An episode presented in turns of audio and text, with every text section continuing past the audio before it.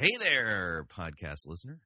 Chris Roseborough here, right at the front of the podcast. Just want to remind you, Fighting for the Faith is listener-supported radio. You know that, right? Yeah, it is. If you don't already support us financially, we truly can use your help. So get on your computer. Go on over to fightingforthefaith.com. Click on one of the friendly yellow buttons and support us. And, of course, if you would like to do it the traditional way, make your gift payable to Fighting for the Faith and then send that to Post Office Box 508, Fishers, Indiana, zip code 46038.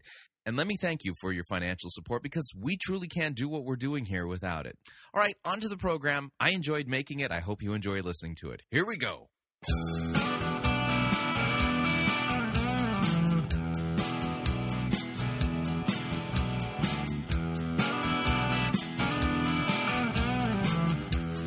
It's time for another edition of Fighting for the Faith. Thursday, August 22nd, 2013.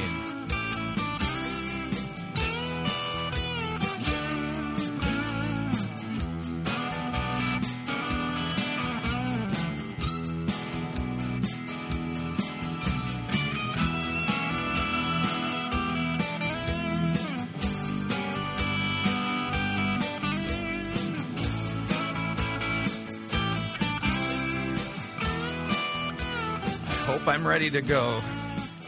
Thank you for tuning in. You're listening to Fighting for the Faith. My name is Chris Roseborough. I am your servant in Jesus Christ, and this is the program that dishes up a daily dose of biblical discernment, the goal of which, help you to think biblically, help you to think critically, and help you compare what people are saying in the name of God to the Word of God. Now, if I had $1 for every time I've heard some major leader claim that they're receiving direct revelations from God, I'd be a filthy, rich televangelist type. You get this happening all the time. And the idea is this, is that Scripture is not sufficient. Now, a lot of people don't know this. A lot of people do not understand the religion of the Pharisees. If you were to go back in time and understand the entire system that put the Pharisaical system all together, you would understand something very, very important as to how evil operates. And so kind of a quick history lesson. Now, I learned what I'm about to teach you, at least this little portion of it, from a guy by the name of Nehemiah Gordon. Nehemiah Gordon is a Karaite Jew, and for lack of a better way of putting it, think of a Karaite Jew as not an Orthodox Jew, because Orthodox Judaism is the modern-day extension of the Pharisaical religion. Think of it this way. In 70 AD, when the temple was destroyed, there was no ability for sacrifices anymore, and, of course, the whole sacrificial system came to a screeching halt. Who were the last people standing? It was not the Zadokiyim. That would be the Sadducees. It was the Pharisees. They were the last people standing, and they literally concocted a brand new Judaism that has nothing really that remotely in common with Old Testament Judaism. Now, there's another group of, kind of a minority group within Judaism called the Karaites, and think of them as sola scriptura folks. You know, they only go with what is in the written Torah. But one of the primary teachings of the Pharisees, and there's several of them, but one of the primary teachings of the Pharisees and Orthodox Judaism is not that there is one Torah, but there's two. Okay, and so what they teach, and this you can find this the second Torah, which was called the Oral Torah, finally got written down in the Jerusalem and Babylonian Talmud. So it did become a written form. But the idea is this, is that, you ask an Orthodox Jew, I've got the written Torah here. Is that enough? No, it's not enough. And they would say something to the effect of, listen, Moses, how long was he up there on that mountain, on Mount Horeb? And you go, 40 days? Yeah, right, 40 days. And don't you think God had a lot to tell him? Yeah, I'm sure he did. And did he come down with, a lot of written stuff? No, I remembered 2 stone tablets. Right. And so they would say, well, what that means is that there's a written Torah, which is kind of the lesser thing. And then there's the oral Torah, this second stream of authoritative teaching. And you're going, you know, this oral Torah thing sounds very familiar, if you're familiar with Roman Catholic teachings. Yeah, that's the idea.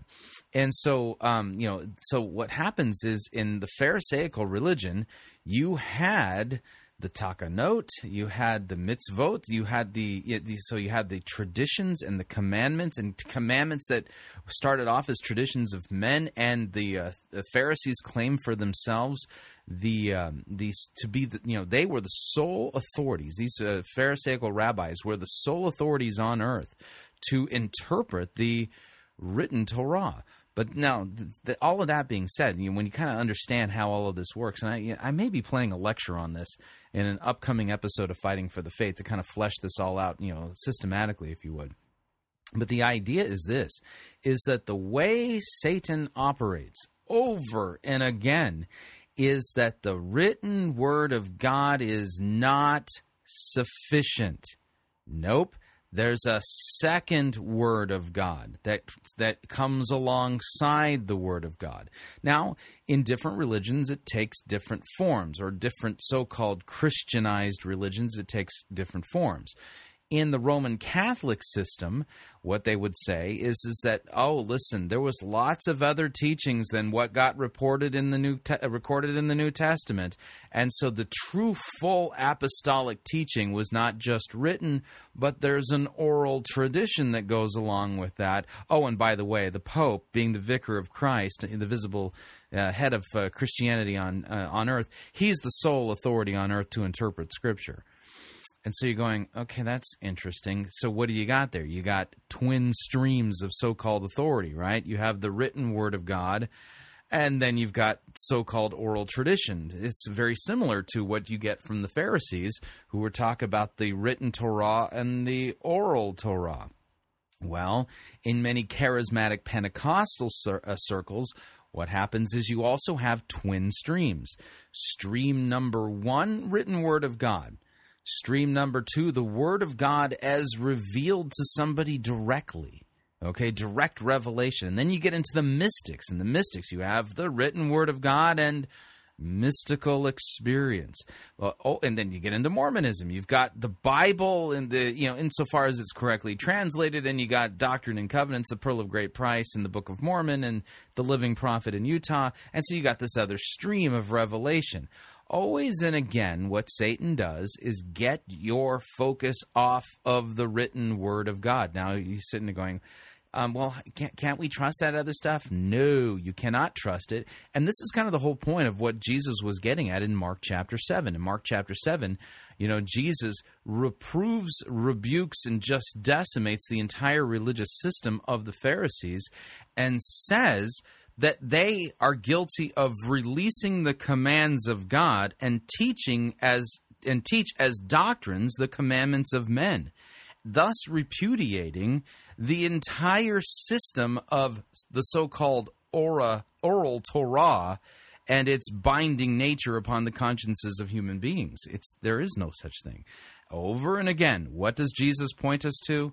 The written Word of God. And he even goes so far as to give a special miraculous dispensation to the apostles so that they would be able to correctly remember and teach everything that he had taught and commanded. So the idea is this: when you set up a second stream of revelation, you have set up a false stream, a stream that cannot be trusted, and ultimately causes you to release your faith's grasp on what God has said in his written word, and grasp onto mythologies, the teachings of men, and otherwise. So keep that in mind as we listen to today's episode of Fighting for the Faith. I'll be actually serving it up. You'll be listening. But let's talk about what we're going to do on today's episode of Fighting for the Faith. We have a Patricia King Gang update, and Retah McPherson is going to be talking to us about the orphan spirit. I have no idea what that is, but she's going to be telling us about the orphan spirit. And then I've got a Roman Catholic Church update, ex-Pope Benedict, that would be Pope Emeritus, Benedict. According to Reuters, he is claiming that God specifically told him to resign via a mystical experience. So we'll cover that little news story. And then we'll spend a large portion of hour number one today listening to a recent sermon delivered by Brian Zahnd. Remember Brian Zahnd, the guy who taught that other gospel, the beautiful gospel or whatever he called it, the gospel of chairs, complete false gospel. Well, one of the things I've had a tough time doing is figuring out how to properly categorize Brian Zahnd, and I've decided to put him into the greater junk drawer known as the emergent church movement, with the understanding that in reality what Brian Zahnd is trying to bring into evangelicalism is not exactly postmodernity, but something more akin to Eastern Orthodoxy. But the practices that he's promoting in this part of the sermon that we'll be listening to is contemplative mysticism. And let's just put it this way. Everything you need to know about contemplative mysticism, you're going to hear from Brian Zahnd today. And he, even though he's an advocate and out there, actively promoting the practice of contemplative mysticism and contemplative prayer, after hearing from his own mouth where it comes from, yeah, you'll have no doubt as to whether or not you should embrace it or completely repudiate it, because, as you will see, it doesn't have its origin in the written Word of God. So, and then in hour number two, we're going to go down to City of Life Church. I think that's the name of the church. We'll be listening to a message today. And, yeah, City of Life Church, I think they're down in Florida. And what we'll be listening to is a sermon called The Great Adventure, preached by the wife of their head pastor, who also happens to be a pastrix there, entitled The Great Adventure. The Great Adventure. And, I'm sure it will be anything but a great adventure slogging through that thing. So lots of ground to cover today. I strongly recommend that you make yourself comfortable. Of course, fuzzy bunny slippers do enhance your listener experience if you have the opportunity to grab a pair of those. We're going to just dive right into it, and since we're doing a Patricia King gang update and Retah McPherson is part of that gang, we got to do this. So, have you ever heard of the orphan spirit? Well, if you have, you haven't read it in your Bible. Here's Retah McPherson of the Patricia King gang to explain supposedly a direct revelation from the Holy Spirit regarding something called an orphan spirit, and she'll give you all the details. Please note that none of what you're about to hear is actually found in the written Word of God, but it exists in a so-called direct revelation. I greet you in the wonderful name of Jesus Christ, our Messiah. Yeah, no, actually you don't. You're hijacking his name and not really bringing forth what is revealed in the written Word of God, but we continue. There's something very special that I want to talk today about, and this is the orphan spirit. You know, an orphan spirit is something that not many people know about. Many years ago. Yeah, so listen to what she just said. And the orphan spirit is not something that a lot of people know about. Now, why would you think that is? Hang on, I'm putting my thinking cap on. There it is, okay. Ah, yes, now I'm thinking really deep thoughts with my thinking cap on. You know the reason why not a lot of people have ever heard of the orphan spirit?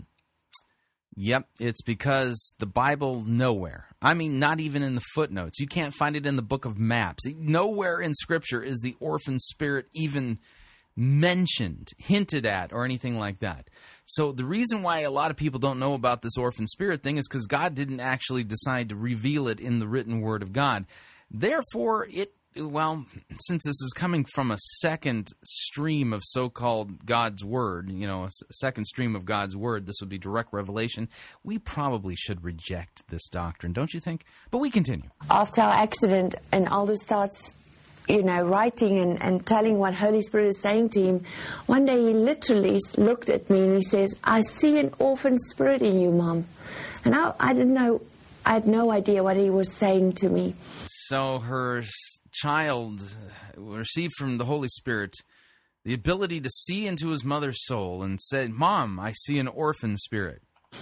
Well, as the journey went on, because you all know we're on a journey, Jesus Christ, Yeshua, rescued us out of Egypt. He took us in the wilderness, and then we are on this journey to the Promised Land. So in my wilderness time, it was the time where he really said to me, Mom, I see this orphan spirit in you. Well, I didn't know anything about it, so I thought it was something that he saw, that I was from grade 1 in hostel, and I finished high school in hostel. I studied and I went to hostel, so I thought, maybe he sees something like that. But it was more. He saw more than that. So today I can explain to you, because I've been through that, and because God healed my heart from the orphan spirit, I can speak to you about it. Ah, so God healed your heart from the orphan spirit. Now that makes you an authority on the orphan spirit. But don't you think if God really wanted us to know about the orphan spirit, that he actually would have inspired, Moses or one of the prophets or the apostles to tell us about the orphan spirit, so that we would, all of Christianity throughout its entire 2,000-year history thus far would have benefited from this teaching? I know in my journey that we all go through stuff, and as you've been through a thing, you get the wound is not bleeding anymore, and you are healed, and there's a scar tissue that shows that you've been through it, so you can testify about this and how it works. Ah, so you've got an orphan spirit-shaped scar somewhere on your soul. Got it. The house that I come out, I had a father. He died, and he's now with Jesus Christ. But in his time, he struggled as a father to give us love, unconditional love. He struggled with forgiveness. He struggled with many things because he was so broken. And you know this, I think it's Mr. Edwards saying this thing, which I really know it's true in life. Broken fathers break their children, and broken children become broken fathers. And so the same with mothers.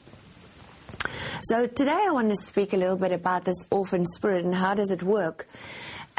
Yeah, please. How does it work? Now, notice something here. When you have two streams of so-called revelation from God, whether it's oral tradition, whether it's doctrines of men, whether it's direct revelation from God or mystical experience, the emphasis on the written word of God greatly diminishes. In fact, the secondary stream always ends up taking the primary role, or the prime seat, the chief seat when it comes to revelation from God. Isn't that weird? Because we're not learning anything from God's word here. It's no. She's had this experience with the orphan spirit, and she knows because she has an orphan spirit-shaped scar on her soul, and she's the authority to be able to speak on this. We're not going to actually spend any time in God's word now, are we?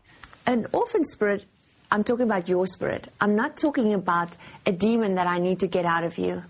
An orphan spirit is the condition of your spirit.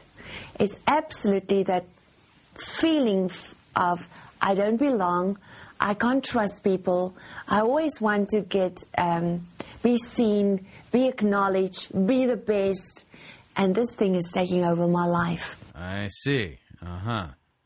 Right. Again, no passages, just her speaking from her, her experience and her orphan spirit-shaped scar. An orphan spirit gives a sense of unworthiness. I'm never good enough. Everyone else is good enough, but not me. When people have an orphan spirit, it is like two legs. You'll see that all... they either operate this way or they operate in this leg. So one leg of an orphan spirit, you will find people have depression, eating disorders, anxiety. So if you're suffering from depression, eating disorders, or anxiety, you may be suffering from an orphan spirit. Attacks and many different kinds of ways that they will not be able to really give themselves in a relationship. They are always thinking, I'm not good enough. They also believe that the Father's heart, our Abba's heart, is not a safe haven for them. Why? They got hurt from their fathers. So they struggle to get into this place, and I call this place the Holy of Holies. And this is the place where our Father wants to take you in and just love you, nurture you. So there's a place that you call the Holy of Holies that God wants to take us in and just love us and all that kind of stuff.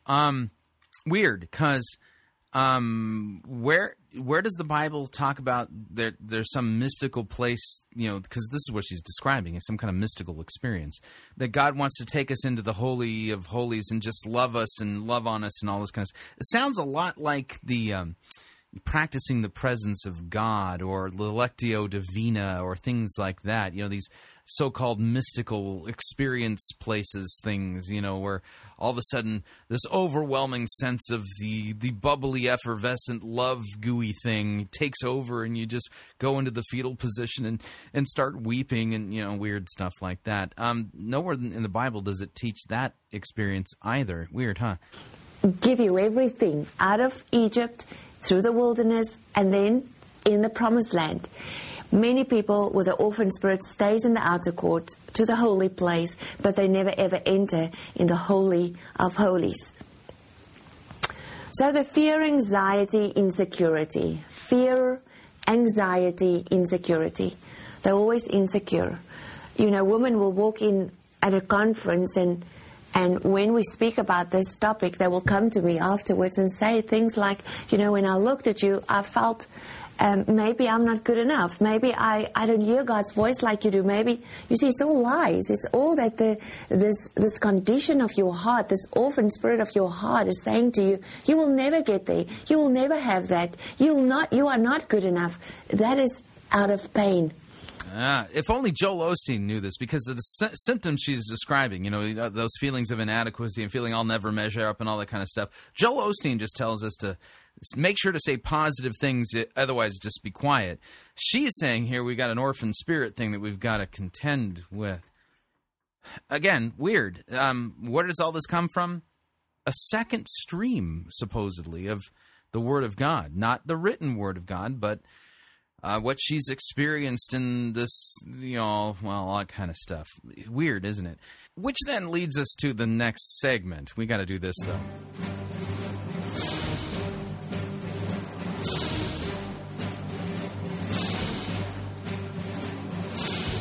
That's right, it's time for a Roman Catholic Church update. From the Reuters news service, headline reads, Ex-Pope Benedict says God told me to resign.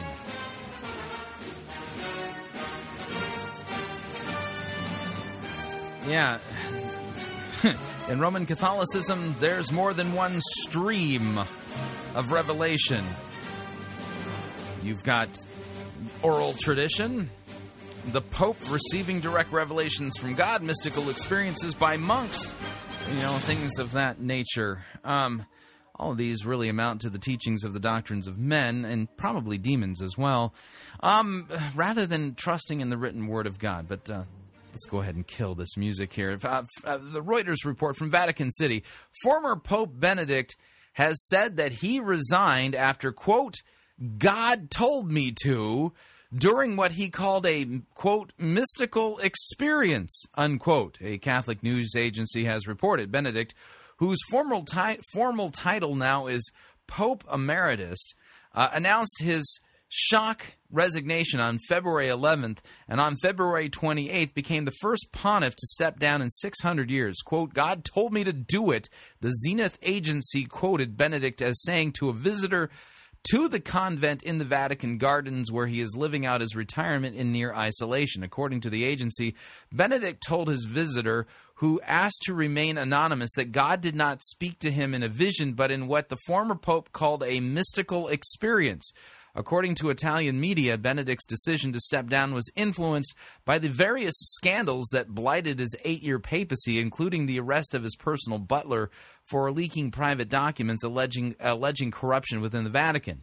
He was succeeded by Pope Francis, the former Cardinal Jose Mario Bergoglio of Argentina, who was elected the first non-European pontiff in 1,300 years. According to the Rome-based Zenith, Benedict told his visitor that the more he observes the way Francis carries out his papal duties, the more he realized the choice was what was wanted by God. So there you go.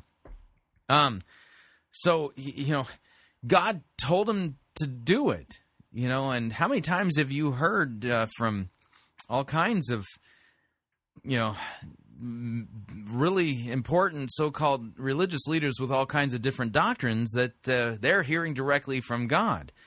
Why should I believe that Pope Benedict, who holds an office not instituted in Scripture anywhere, is actually kind of forbidden by Scripture, is actually hearing directly from God in mystical experiences or otherwise? Reality is that there's no reason on earth I should believe it. But there you go. Second stream, if you would. You know, you got twin revelation. You got the Word of God and mystical experiences. Plus, you know, he's supposedly able to speak ex cathedra and things like that. And again, over and again, when you have these secondary sources of the so-called Word of God, they end up trumping what the written Word of God says. Like, you know, as surely as night follows day. Strange, isn't it? Well, we're up on our first break. If you'd like to email me regarding anything you've heard on this edition or any previous editions of Fighting for the Faith, you can do so. My email address is talkback@fightingforthefaith.com, or you can subscribe on Facebook. It's facebook.com/Pirate Christian, or you can follow me on Twitter. My name there, @Pirate Christian. Quick break. When we come back, everything you've ever needed to know about contemplative prayer and why you shouldn't be practicing it, as taught by Brian Zahnd. Stay tuned. Don't want to miss it. We'll be right back.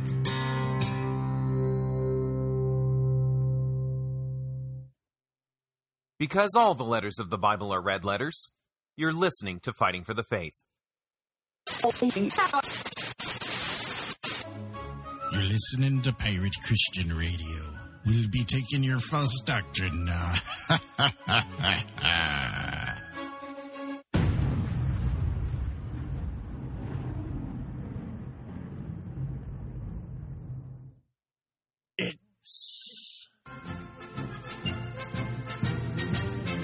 Monty Python's Flying Circus Church.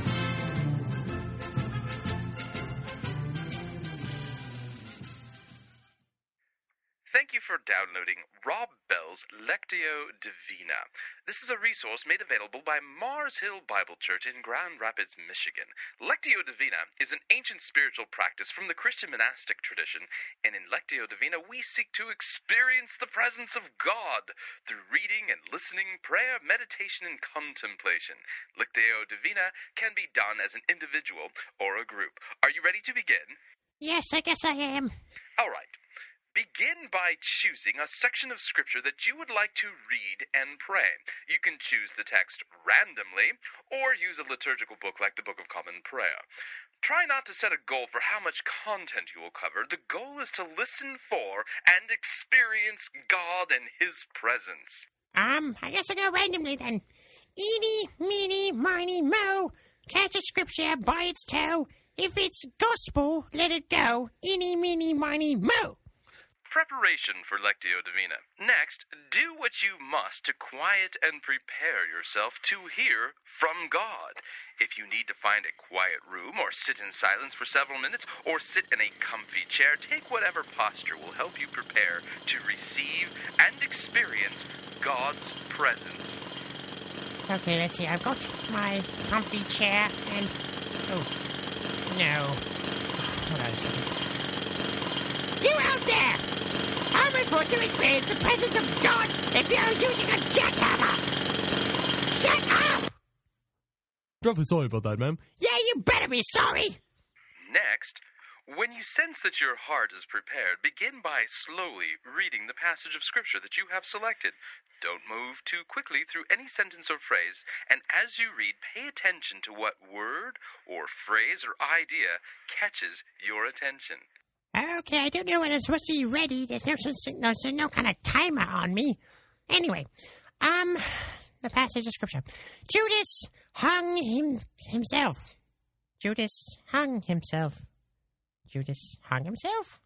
Next, begin to meditate on the word, phrase, or idea that captured your attention. Repeat it again and again. Hung himself. Hung himself. Hung himself. What thoughts come to mind as you meditate on this word, phrase, or idea? Suicide? What are you reminded of in your life? An early death? What does it make you hope for? A different passage of Scripture? Next, begin to speak to God. Tell God what word, phrase, or idea captured your attention and what came to mind as you meditated upon it. Lord, the phrase was, Judas hung himself. It's not a good feeling. How is God using this word, phrase, or idea to bless and transform you? How should I know that? Tell God what you have been thinking and feeling as you've listened and meditated. I'm feeling depressed. Tell God how you hope this word, phrase, or idea will change your heart to be more like His. This is rubbish! A complete waste of my time. I could be out trimming the petunias or burying the cat or something. If I'm going to experience God, I'm going to do it the old-fashioned way. Just open the Bible and read it. Don't be so silly and modern. Everybody knows that you can't experience God that way.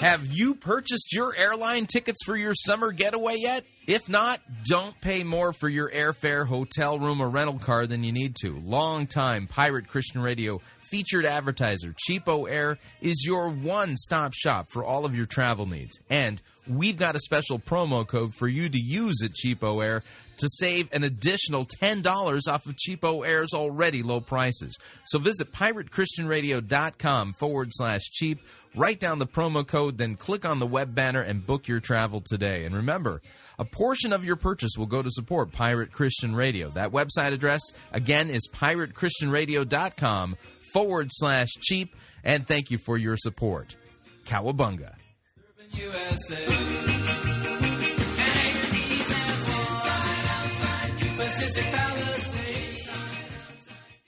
Hello, I'm Brandon House of WorldviewRadio.com. WorldviewRadio.com is the world's premier biblical worldview online radio network. And now you can take it with you on the go with our free app that you can download free of charge at worldviewweekend.com/app. That's worldviewweekend.com/app. And you'll hear the daily and weekly radio programs by people like T.A. McMahon of The Berean Call, Chris Roseborough of Fighting for the Faith, Usama Dakdok and The Truth About Islam, Noise of Thunder with Chris Pinto, Justin Peters and the Justin Peters Program, Crosstalk, Dr. Jimmy DeYoung and Prophecy Today, Jesse Johnson with the Bible Teaching Program of Emmanuel, Dr. John Whitcomb and Mike Gendron of Proclaiming the Gospel Radio, as well as Carl Tykrib with Forcing Change Radio. All of these biblically based radio programs are available free of charge at worldviewradio.com and through our free app at worldviewweekend.com/app. Biblical Worldview Radio that you can take with you on the go.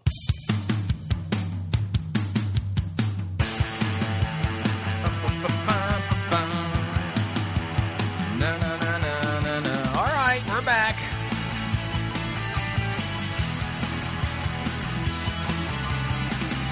Warning, listening to Fighting for the Faith could cause you to become supremely dissatisfied with your church, especially when you realize that those so-called mystical experiences aren't actually mystical experiences of God or the Holy Spirit. Just a reminder, Fighting for the Faith is listener-supported radio. That means we depend upon you and your generous gifts and financial contributions in order to continue to bring Fighting for the Faith to you and to the world. And you can partner with us by visiting our website, fightingforthefaith.com. And when you get there, you'll find our two friendly yellow buttons, One says donate, the other says join our crew. When you join our crew, you are signing up to automatically contribute $6.95 every month to the ongoing work and mission of Fighting for the Faith. It's a great way to support us. Of course, if you would like to specify the amount that you would like to contribute and partner with us with, you can do so by clicking on the donate button, or you can make your gift payable to Fighting for the Faith and then send it to Post Office Box 508, Fishers, Indiana, zip code 46038, and let me thank you for your support. We truly cannot do what we're doing here without it. Moving along.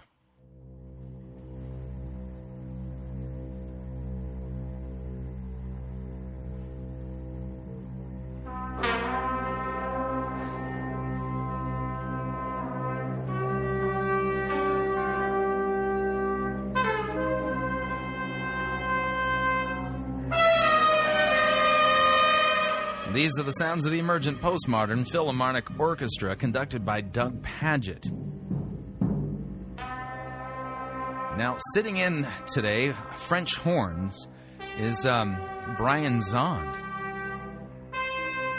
Word of Life out in Missouri. His special, unique contribution is strain of Eastern Orthodoxy that he brings to the entire emergent ethos. This is just spectacular stuff. Here, listen in.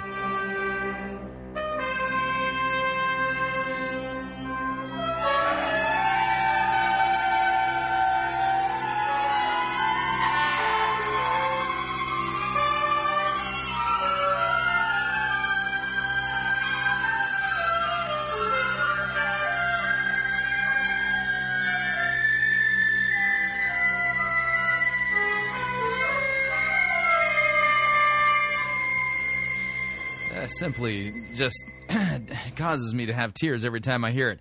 Okay, what you're about to hear is a portion of a recent sermon delivered by Brian Zahnd. This is the guy who's really good friends with the Renovatus guy, and who preached that false gospel over at Renovatus not too long ago that we reviewed here.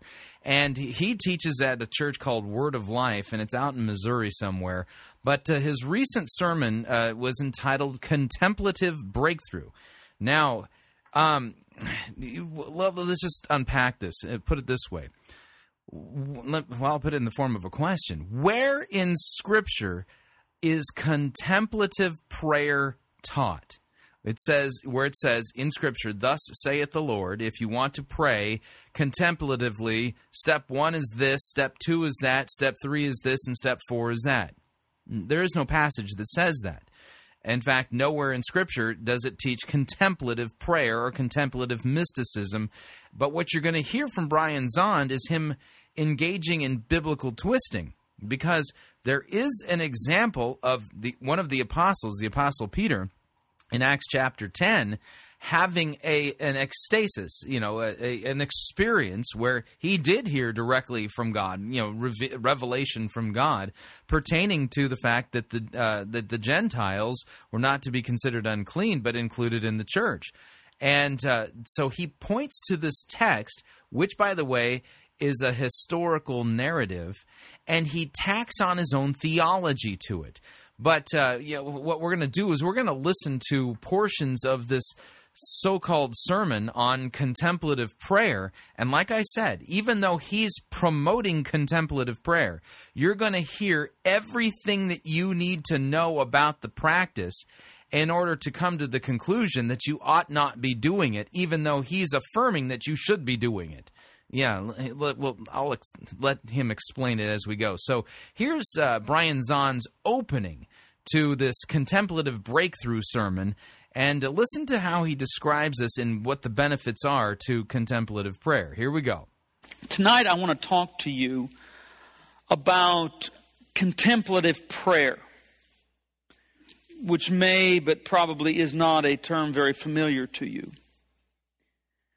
There is a breakthrough that can occur as a result of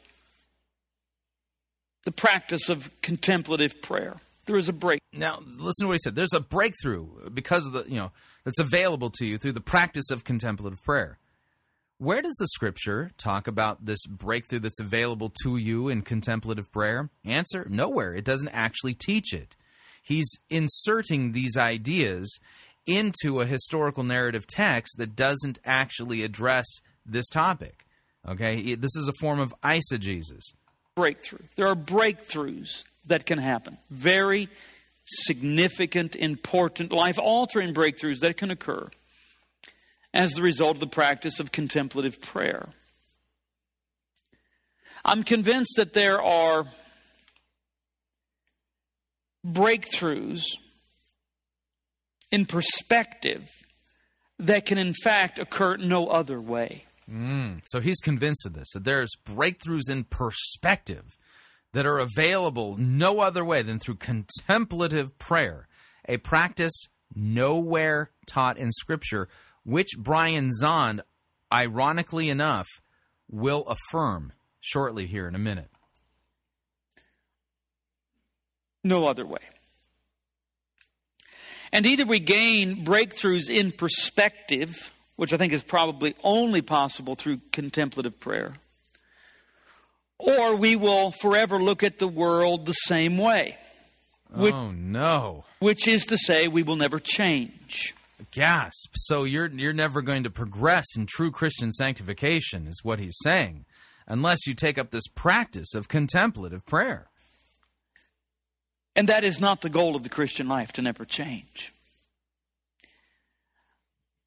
As Christians, we are to be in the process of ongoing conversions.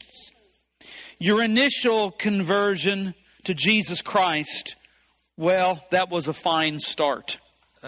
What? Worth playing that again. Listen again. I don't know what he's talking about here. This sounds like some kind of salvation by works scheme.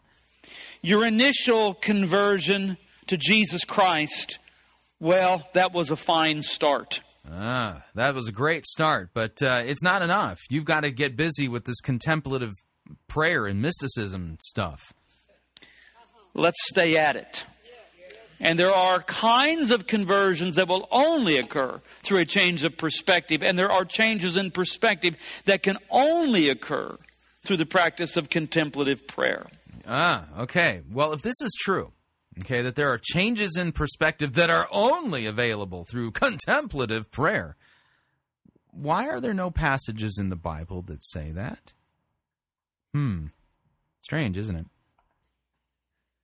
I'm going to lay the foundation in Scripture. I'm going to read several passages out of Acts chapter 10 and 11.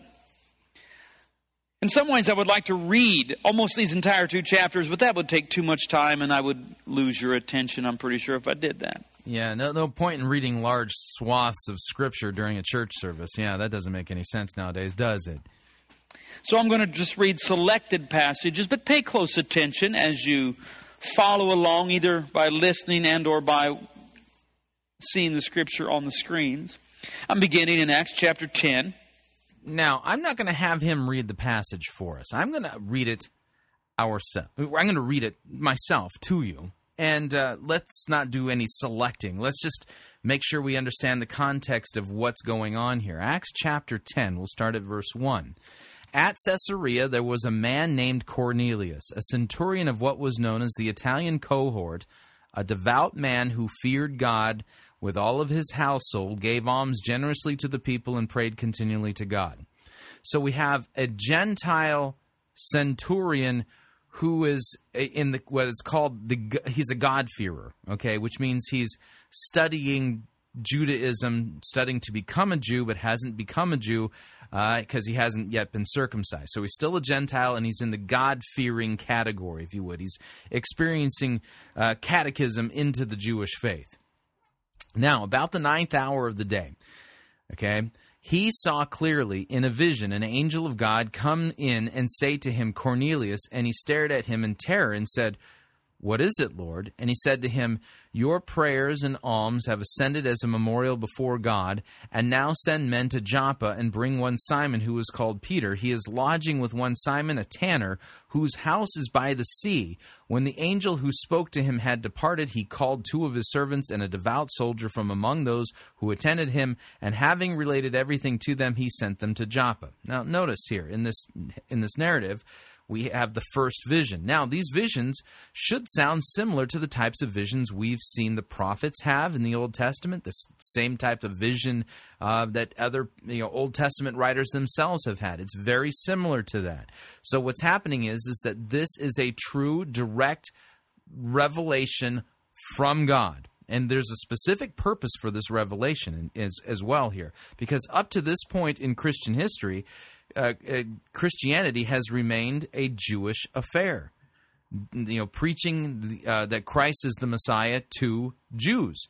Gentiles have not been included into the church up to this point. That's a key point.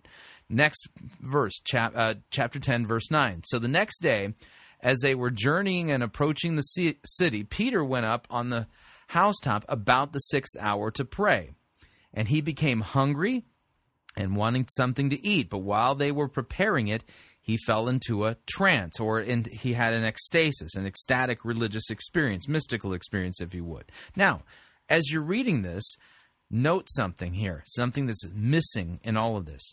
Nowhere in this text does it say, and here's the practice that Peter was engaging in, that he was practicing in contemplative prayer, or Cornelius was engaging in contemplative prayer or mysticism or some kind of spiritual practice, doing the Lectio Divina or practicing the presence of God or any of that kind of stuff.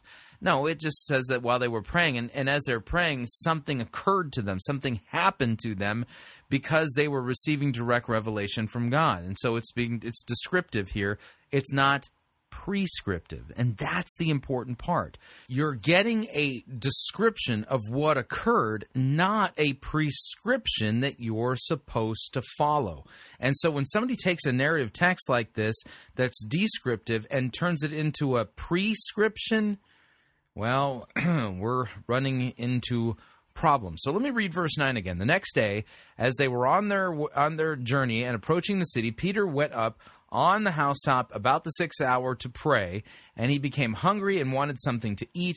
But while they were preparing it, he fell into a trance and saw the heavens opened and something like a great sheet descending, being let down by its four corners upon the earth. In it were all kinds of animals and reptiles and birds of the air, and there came a voice to him, "Rise, Peter, kill and eat." But Peter said, "By no means, Lord, for I have never eaten anything that is common or unclean." And the voice came to him again a second time, "What God has made clean, do not call common." This happened 3 times, and the thing was taken up at once to heaven. Now, while Peter was inwardly perplexed as to what the vision that he had seen might mean, notice he expects a meaning here, behold, the men who were sent by Cornelius, having made inquiry for Simon's house, stood at the gate and called out to ask whether Simon, who was called Peter, was lodging there. Now, this is important. There's an important sentence here. Okay, Peter, verse 17, now while Peter was inwardly perplexed as to what the vision he had seen might mean, notice that while he experienced this vision, he had no clue what it meant. It was a riddle at this point. He had no breakthrough during his ecstasis. Okay, that's important in this, as you'll find out the reason why it's important as we listen to Brian Zahnd. But let me continue. Now, Cornelius, having made inquiry for Simon's house, stood at the gate and called out to ask whether Simon, who was called Peter, was lodging there. And while Peter was pondering the vision, the Spirit said to him, notice he's still pondering the vision, "Behold, 3 men are." The Spirit said to him, "Behold, 3 men are looking for you. Rise and go down and accompany them without hesitation." So the Holy Spirit immediately tells him, "Hey, there's people looking for you. Go with them." Okay, so he's got this vision. He has no clue what it means. He hasn't had a contemplative breakthrough. He's still perplexed as to what any of this means. And then God, the Holy Spirit, specifically says to him, "You go with those guys," and he still doesn't know what the vision means. Okay, and Peter went down to the men and said, I am the one you are looking for. What is the reason for your coming? And they said, Cornelius, a centurion, an upright and God-fearing man who is well spoken of by the whole Jewish nation, was directed by a holy angel to send for you to come to his house and to hear what you have to say. So he invited them to be his guests. The next day he rose and went away with them, and some of the brothers from Joppa accompanied him, and the following day they entered Caesarea. Cornelius was expecting them and had called together his relatives and close friends. When Peter entered, Cornelius met him and fell down at his feet and worshipped him. But Peter lifted him up, saying, "Stand up, I too am a man." And as he talked with him, he went in and found many persons gathered. And he said to them, "You yourselves know how unlawful it is for a Jew to associate with or to visit anyone of another nation. But God has shown me that I should not call any person common or unclean. So when I was sent for, I came without objection. I asked then why you sent for me." Cornelius said, 4 days ago, about this hour, I was praying in my house at the 9th hour, and behold, a man stood before me in bright clothing and said, "Cornelius, your prayer has been heard, and your alms have been remembered before God. Send therefore to Joppa and ask for Simon, who is called Peter. He is lodging in the house of Simon, a tanner, and you have been kind enough to come.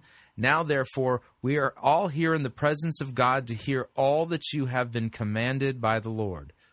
So Peter opened his mouth and he said, "Truly I understand that God shows no partiality, but in every nation, anyone who fears him and does what is right is acceptable to him. As for the word that he sent to Israel, preaching good news of peace through Jesus Christ, he is Lord of all. You yourselves know what happened throughout all Judea, beginning from Galilee after the baptism that John proclaimed, how God anointed Jesus of Nazareth with the Holy Spirit and with power, and he went about doing and healing all who were oppressed by the devil, for God was with him.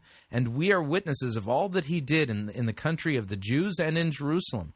They put him to death by hanging him on a tree, but God raised him on the 3rd day and made him to appear, not to all the people, but to us who have been chosen by God as witnesses, who ate and drank with him after he rose from the dead. And he commanded us to preach to the people and to testify that he is the one appointed by God to be the judge of the living and the dead. To him all the prophets bear witness that everyone who believes in him receives forgiveness of sins through his name."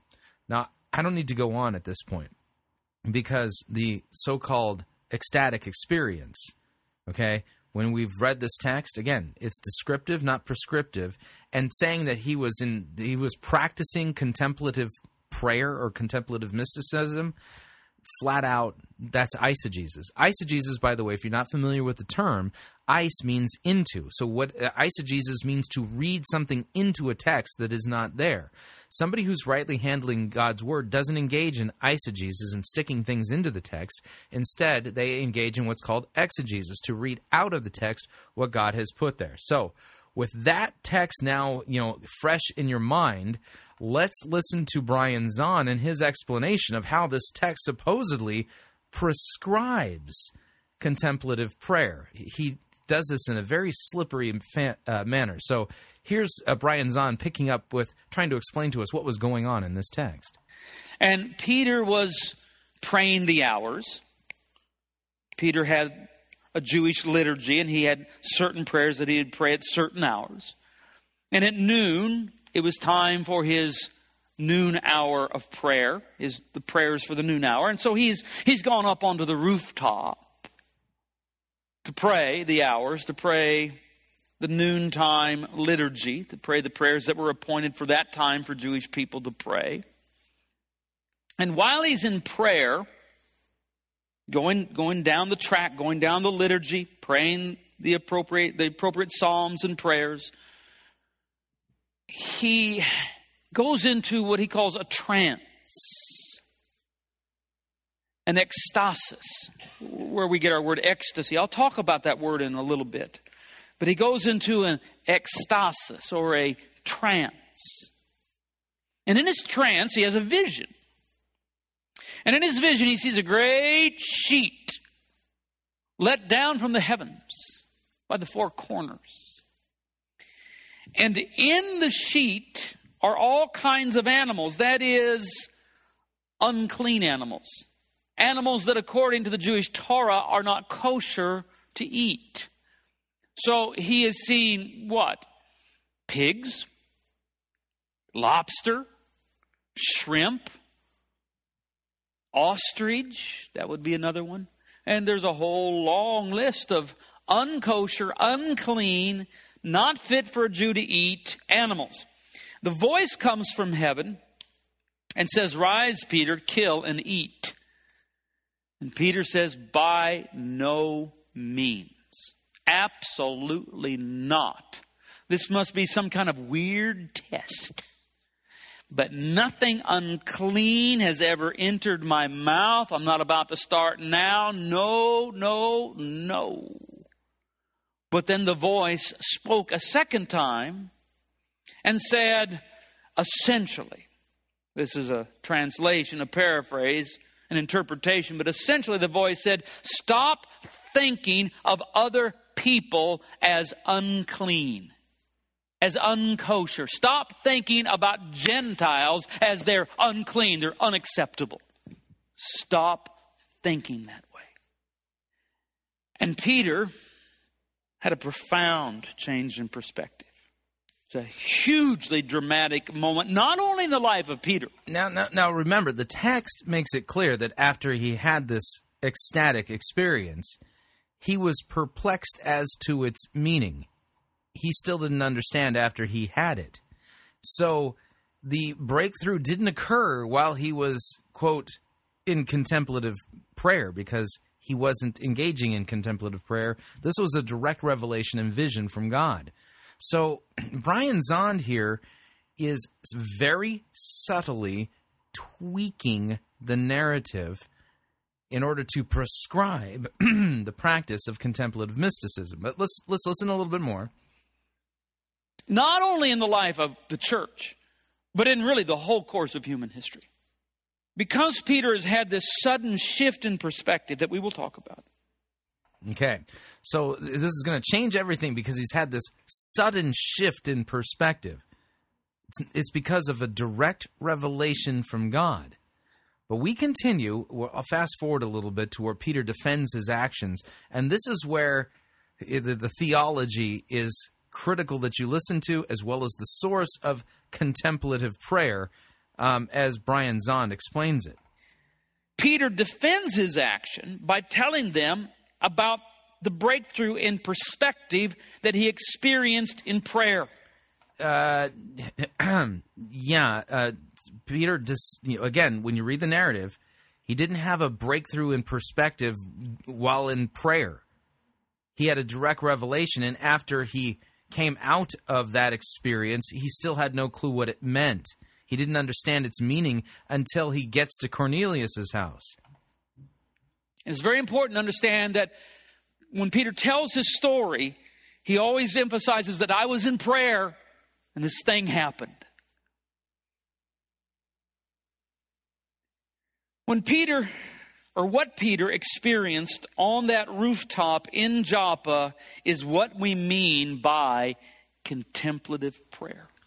So there you go. That's him. That's Brian's. That's what we mean, whoever all these people are that practice contemplative prayer. It's that ecstatic experience of having a mystical experience. That's contemplative prayer. No, that's a direct revelation from God. That's not a practice that Peter was engaging in or some kind of formula that you and I can engage in. See the problem? We continue, though. This is what we mean by contemplative prayer. This is a rather dramatic example of it, but it's what we mean.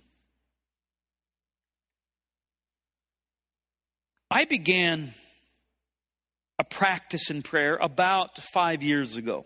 Okay, now this is Zahnd telling us his story. He began this practice of prayer 5 years ago. Where did he learn to do this from? In my own life, my own, personal discipline of prayer, I began a thing that I later came to realize is what the mystics the monks, the holy men and holy women from as far back as the 3rd century, the desert fathers and mothers. It's what they called contemplative prayer. Now, stop. Let's put this on a timeline, okay? The Apostle Peter in the book of Acts is 1st century. The desert fathers that he's referring to are 3rd and 4th century. How many hundreds of years' time is there a difference between them? Between 300 and 400 years' time spans Peter and the desert, quote, desert fathers, these mystic monks, right? Which tells you something. This practice doesn't go back to the apostles. It doesn't go back to the early church. This was an innovation by mystical monks whose brains were fried out in the desert, okay? This is not a practice taught in Scripture. Let me back this up. Listen again to what he's saying here. So this is not apostolic. This is something different. The monks, the holy men and holy women from as far back as the 3rd century, the desert fathers and mothers, it's what they called contemplative prayer. I discovered it entirely on my own. Okay, listen again to this. He didn't discover it in the Bible. Where did he discover it? It's not nowhere in Scripture is this prescribed. Here's where he learned it. Listen again. I discovered it entirely on my own, just through my own groping, practice, trial and error. So wait a second. Listen again. Not from the Bible. Where did he learn it from? I discovered it entirely on my own, just through my own groping, practice, trial and error. So you learned it from trial and error, groping around in the dark, all on your own. Don't you think that if God wanted us to practice contemplative prayer, that he wouldn't leave us groping in the dark, having to learn it by trial and error, all on our own? Wouldn't he have taught us this? Yet when the disciples come to Jesus and say, Lord, teach us to pray, Jesus obliges. And Jesus is God in human flesh. And you know what Jesus says? He says, when you pray, say, Our Father who art in heaven, hallowed be your name. Your kingdom come, your will be done, on earth as it is in heaven. Give us this day our daily bread, and forgive us our trespasses as we forgive those who trespass against us. And lead us not into temptation, but deliver us from the evil one. So Jesus, when asked about prayer and teaching us how to pray, he prescribed a prayer that engages your brain and has you say things, okay? Where did Brian Zahnd learn contemplative prayer? Well, again, not to be redundant here, but Brian Zahnd learned this not in Scripture. He didn't learn it from Jesus. Jesus never taught it to the apostles. This is where Brian Zahnd learned it. I discovered it entirely on my own, just through my own groping, practice, trial and error. I began a practice that later I learned there's a name for what I was doing. So you finally learned there's a name for it. Wow. Well, that's great. As you were groping around in the dark. Are you sure why you were groping around in the dark you didn't grab onto the tail of a demon? Thought it was the thing I was doing. But I learned that, no. People have been doing this for almost 2,000 years. Yeah, almost, but not. It's not apostolic. It's old, but it doesn't go back to the New Testament, not to Jesus and the disciples. And I learned the name for it. The name of it is contemplation or contemplative prayer. I would have simply called it sitting with Jesus and looking at something. Sitting with Jesus and looking at something. What? That's to me, that's what it was. That's what I was doing. I was learning how to sit with Jesus and look at something. And where in the scripture does it say you can sit with Jesus while looking at something? This doesn't even make any sense. I have I've developed over about a 5-year period of time, my morning liturgy of prayer. Oh, you've developed this. Got it. It's these tracks of prayer that I go down every day. My morning liturgy of prayer. And then right in the middle, after a time of petition and intercession, there's a time that I now call it contemplation, but I used to just think of it as sitting with Jesus looking at something. By the way, I'll be teaching my prayer class again in September. It's going to be 5 sessions. It'll be Wednesday. 5 sessions? I mean, Jesus, knocked this down pretty darn quick, just in like a few verses. You're going to take 5 sessions? Wednesdays at 7:30 in the morning, 45 minutes long. The 4 Wednesdays in September, and then the first Wednesday in October. That's coming up. But contemplative prayer is prayer without agenda and largely without words. What? Let me play that again. It's what? Is prayer without agenda and largely without words. Prayer without agenda and without words. And how is that prayer then if you just sit quietly without words? What are you talking about? How is that prayer? Jesus said when you pray, say. In contemplative prayer, what I do is I simply, having come into the presence of the Lord, and I'm confident that I'm actually in the presence of Jesus. What makes you so confident that you're in the presence of Jesus and not Lucifer? I will sit with some issue, some problem, some matter, that thing, Jesus and me, sit there together. Ah. So you just sit there quietly together with that thing.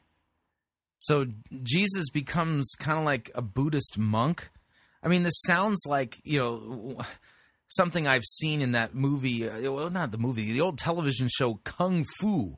You got the blind Buddhist monk guy, and, he's sitting there quietly in the lotus position, and you got the incense smoke swirling around him and stuff like that, and in comes the young Padawan learner. I know I'm mixing metaphors here. And, he comes and can't get his attention, and so he learns by example to just come in and sit down and assume the lotus position and sit there quietly with his master. Uh-huh. This doesn't sound at all like Jesus. This is not thinking about it. It's not what that is. It's, if you're hearing me say, oh, you're thinking about it. It's not thinking about it. This is sitting with Jesus in the presence of the thing. Yeah, sitting with Jesus in the presence of the thing. I don't even know what that sentence means or the cash value of it, but we continue. When we, as human beings, feel hurt, threatened, angered by a person or people or some situation, we instinctively view it from the perspective of self-defense. That is, through the sights of our gun. We're having a problem with somebody at work. We're having a problem with somebody in our family, perhaps. We're having a problem with some group of people. We feel hurt by them. We feel threatened by them. We feel angry toward them. And that causes us to be defensive. And so we only look at them through one perspective. It is the perspective of self-defense. I describe it as looking at people through the sights of your guns. That's just one perspective. I'm going to borrow Eric's little stool here. Excuse me, Pastor Coco Pele. And so, maybe I get somebody to, probably not. So I've been in prayer. I've been praying through my liturgy. I've been on the track of prayer for about, 15, 20 minutes by now. And I'm aware that something has come up this week. Someone has angered me, or someone has caused me to feel hurt, or someone has done something that I feel threatened by, and so I'm afraid, or whatever. Or it could be a group, or it could be a political matter, it could be a theological matter. And I just let that thing sit in the room with Jesus and me. I just look at it. That's all I do.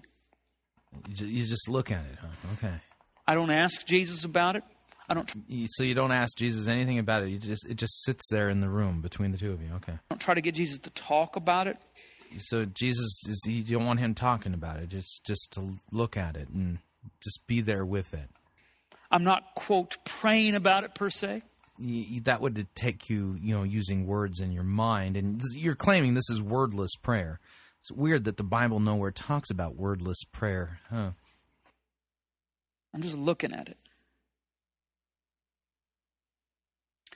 And early on, if I've been hurt or angered, that's how I see it.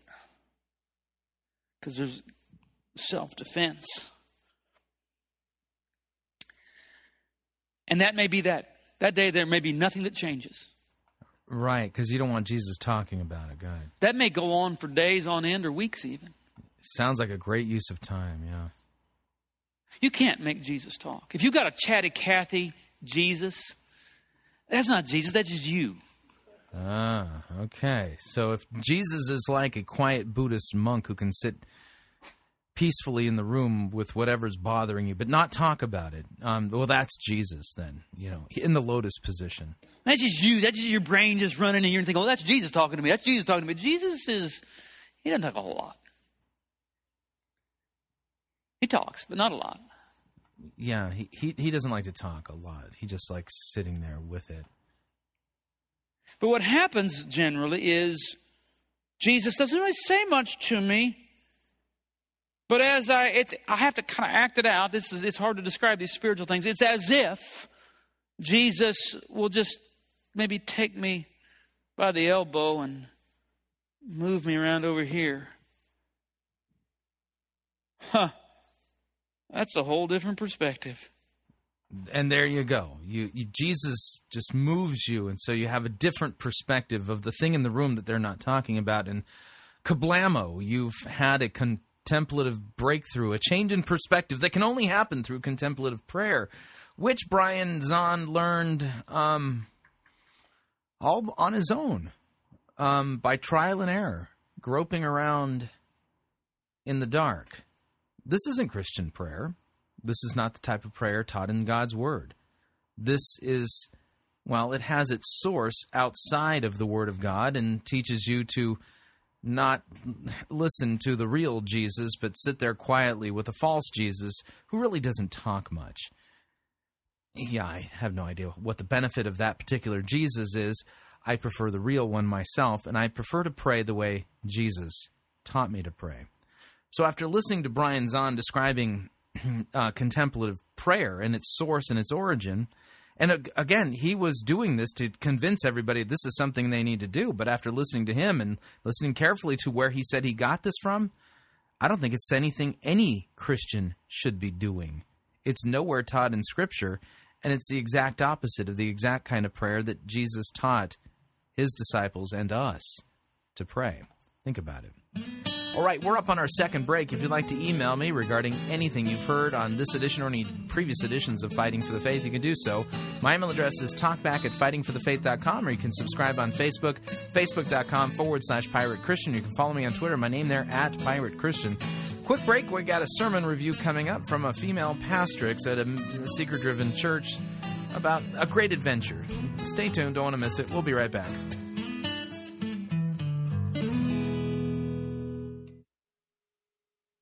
When he asked Peter, "Who do you say that I am?" Jesus wasn't looking for affirmation. You're listening to Fighting for the Faith. Pirate Christian Radio Theater presents Death of a Salesman. Are ye a salesman? Why, yes, I am. Can I interest you in some...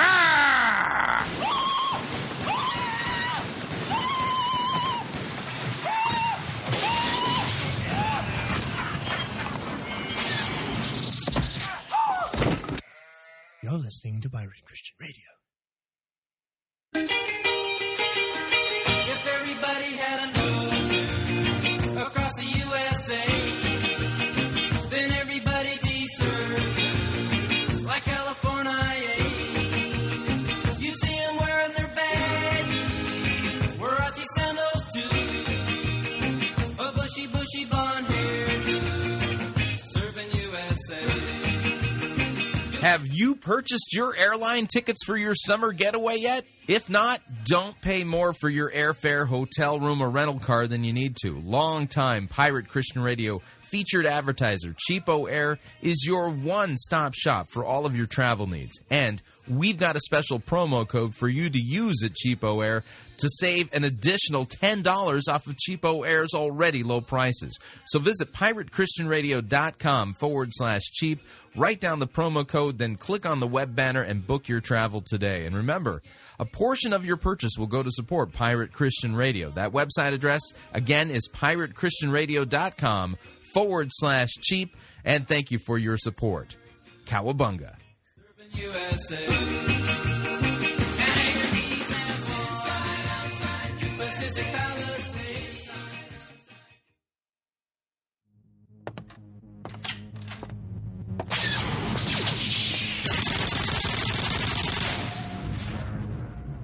Oh, hey, I didn't hear you come in. What was I just doing, you might ask? Well, I just conquered the outer rim planet of Picopon with my trusty double-barreled nuclear plasma cannon. Well, I just did in this video game. But how is it possible for someone like myself to play 13 hours straight and not get a headache? It's quite simple, really. It's because I wear gunners. When I'm rocking these babies, I'm unstoppable. They're not limited to just games, mind you. Oh, no! I rock the spreadsheet, the PowerPoint, the word processor, and when that's all done, I hop my T16 and fry me some toasters. If you want to get in on the action, then head over to piratechristianradio.com/gunners. You gotta see it to believe it.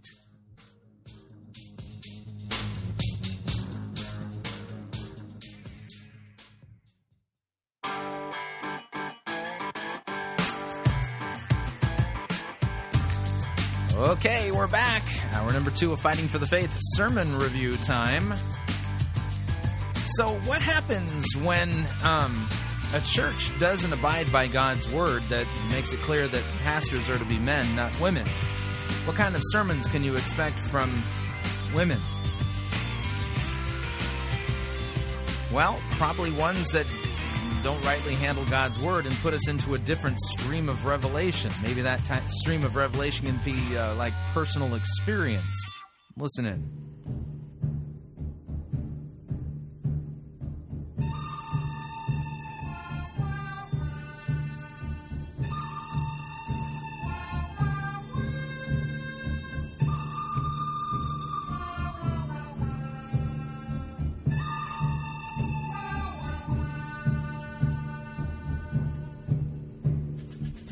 The good, the bad, the ugly. We review it all here at Fighting for the Faith. We're an equal opportunity sermon reviewing service. Today's sermon comes to us via City of Life Church in Kissimmee, Florida.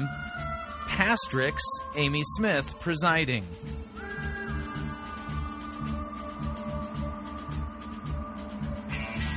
The name of said sermon is entitled The Great Adventure.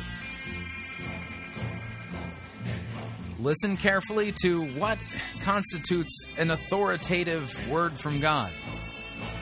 Will it be the clear written word of God, rightly exegeted, or will it be something else? Trust me, it'll probably be something else. See, that second source of revelation from the word of God, it can be church tradition, oral tradition, it can be so-called direct revelation and mystical experiences. It can also be life experiences. Yeah, that's unfortunately how that plays out. So let me go ahead and kill the music here. And without any further ado, here's Pastrix Amy Smith, City of Life Church, Kissimmee, Florida, and her sermon entitled The Great Adventure. Here we go. So yesterday was kind of a big day for me. Yeah, some of you have Facebook. Okay, So it was a pretty monumental day for me. It was my birthday. However, I'm not going to tell you how old I turned. I will just let you know it's a significant number. It was not 40. It was a significant number. Let me tell you a little bit of the significance. I turned the age that Jesus was when his mission on this earth came to completion. Now, notice something. She's not actually preaching about Jesus. She's preaching about herself. If you don't know that, don't Google it right now. Look at it later. But it's a significant year. And it kind of made me reflect just a little bit. It made me analyze my life just a little bit. I thought, wow, in the short amount of time that I've been living, because it's only been a brief moment in history, in the short amount of time that I've been living, everything that God needed Jesus to accomplish came to completion in that amount of time. That's really challenging. That this year represents the year that Jesus gave his life for us. And I thought, wow, that's such a big deal. Rather than having any kind of regret, rather than looking back at the brief amount of time I've been alive and feeling like I haven't accomplished much, I allowed myself to kind of be a little bit nostalgic and allowed myself to do a little introspection. And I thought, wow, I have come through so much. Wow, these short years, God has done so much in my life. In this short amount of time, wow, God, you brought me through a childhood of abuse. You brought me through the pain of depression. You brought me through trials and tribulations that were way beyond what I could have handled on my own. I've also accomplished many things. I have 3 beautiful children. So much to be thankful for. I have a husband that's amazing and loves me and cherishes me, and we have a very healthy marriage. And I just started thinking, like, wow, God, what a life you've given me.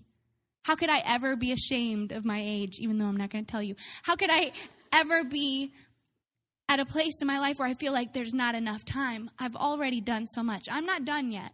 I'm just saying, if you reflect and you think on what he's really brought you through, you realize what an adventure this life is that we get to live for God.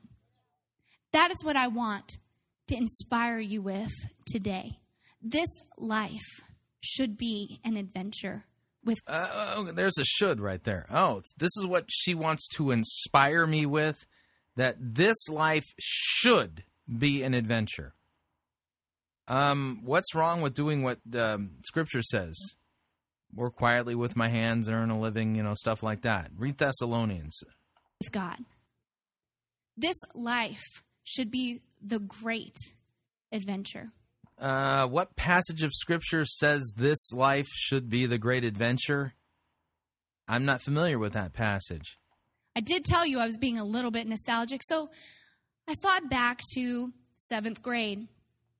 Stephen Curtis Chapman was the man.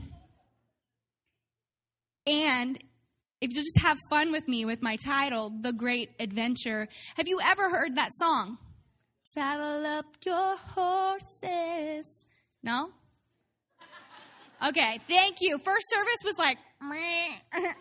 I was like, only me and Pastor Justin were singing. I'm like, church kids, woo. Okay, y'all, Stephen Curtis Chapman was my man.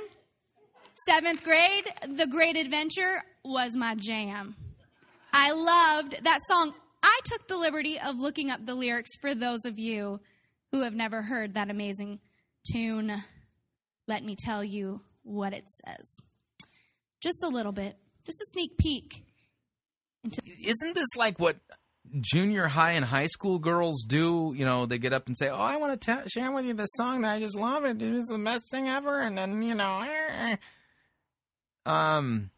the job of a pastor is to preach the word. This is weird. To the brilliance that is Stephen Curtis Chapman, if it'll load. It's not loading. Okay. Saddle up your horses. I'm not mocking this. Just want you to know. I really love this song. Started out this morning in the usual way, chasing thoughts inside my head of all I had to do today. Another time around the circle, just trying to make it better than the last. I opened up the Bible and I read about me. Said I'd been a prisoner and God's grace had set me free. And somewhere between the pages, hit me like a lightning bolt. Okay, I saw a big frontier in front of me and I heard somebody say, let's go. Saddle up your horses. We've got a trail to blaze through the wild blue yonder of God's amazing grace. Let's follow our leader into the glorious unknown. This is a life like no other. This is the great adventure. Someone else has a ringtone. This is the great adventure. I love the picture that song creates in my mind. This should be an adventurous life that we have in God. This should be what he's talking about. Just because you like the Stephen Curtis Chapman song and lyrics, now you're saying that my life has to be adventurous. Yeah, no. This is the great adventure. In fact, if you are not walking with the Lord, you're actually the ones missing out and not the other way around. See, the enemy tries to convince you that once you became a Christian, then you became kind of lame because you didn't party like you used to. You can't do the things you used to. You can't be the person you used to be. Everything now has to change and become kind of chilled and mundane. But in fact, it's the opposite. This life in Christ should be the most adventurous thing you've ever done. Every day, thrilling. Every day, saying, God, what do you have for me? And what if it's not? Am I in sin? Am I not saved? Here you're telling me these things I ought to do. It has to be this way. And if it's not, there's something wrong. And yet you're basing this assertion on the lyrics from a Stephen Curtis Chapman song. Yeah, last time I checked, he wasn't one of the apostles. God, what's in store today? I'm walking with you. I know that you have something more for me. I was just curious, how many of you would consider yourselves a thrill seeker? Like an adrenaline junkie. I've got all ages in this service. It was typically the younger crowd. I'm a thrill seeker within reason. Like sushi. Salmonella is a real threat. Within reason. Okay, living on the edge. Living on the edge. California rules. Woo! I won't touch eel, though. That's gross. A thrill seeker. I'm not really too much. One time I actually did the sky coaster at Old Town. Have you ever done that? Okay, I did it once. I think I was like 18. It wasn't that long ago, so I remember it like it was yesterday. Now she's telling us about a roller coaster experience in her life. Wow. Can't wait to see what she does with the scripture when she finally gets around to it. Let me read a passage of scripture. 1 Thessalonians chapter 4, verse 9. Now concerning brotherly love, you have no need for anyone to write to you, for you yourselves have been taught by God to love one another. For that indeed is what you are doing to all the brothers throughout Macedonia. But we urge you, brothers, to do this more and more, and to aspire to live quietly, to mind your own affairs, to work with your hands as we have instructed you, so that you may walk properly before outsiders and be dependent on no one. Well, that's weird. Scripture here says, aspire to live quietly and mind your own business. It doesn't say aspire to live an adventure or make sure that you're having an adventurous life here, otherwise you're doing something wrong. I mean, this sounds like the exact opposite of the great adventure. This sounds like the great, serve your neighbor in your vocation kind of thing. 18, and I remember it was me, my husband at the time, we weren't married, and a girlfriend of mine, and three people go up, and you know what it does, right? It puts you in a harness, and it pulls you up 300 feet. In fact, Old Town is the tallest one in the world. You do not realize how tall 300 feet really is until you're up there. Guys, I was praying in tongues. I was repenting. I had involuntary tears pouring out of my eyes. I just knew that I had tempted God in some way, and this was my moment. And then they torture you and make you pull your own, like, device that releases you, and then you go, like, straight dropping, and then you swoop out. It's insane.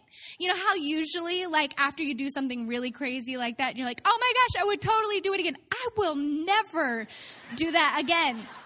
You couldn't pay me enough money. One of those hypothetical questions, like, for $1 million, I'm like, heck no. No, that scared me so bad. So I'm a limited thrill seeker. But I do really love roller coasters. In fact, the other night, Mia and I, if I could get the timer figured out, it says I have minus 22 minutes. I mean, this sounds like she's describing herself for one of those dating websites. Single white woman looking for adventurous man. I like strolls on the beaches. I like roller coasters and limited thrill seeking. And I like Stephen Curtis Chapman songs. And I know they want to hear more, right? Okay. I'll take all three claps. So Mia and I went on Space Mountain the other night. My husband was riding Blink. Grandjan and I decided to take all three kids to Disney. We get a fast pass, and we're going to ride Space Mountain. Just me and her, and we're so excited. I've gone on that like 20 times. You know, it's not that exciting. But this time was just a little bit different. This time, once we got all the way up there, and it was our turn was next, all of a sudden, all the lights in what is a dark place all come on. And we're like, oh my goodness, what's happening? We did the same thing. Everyone's like, boo.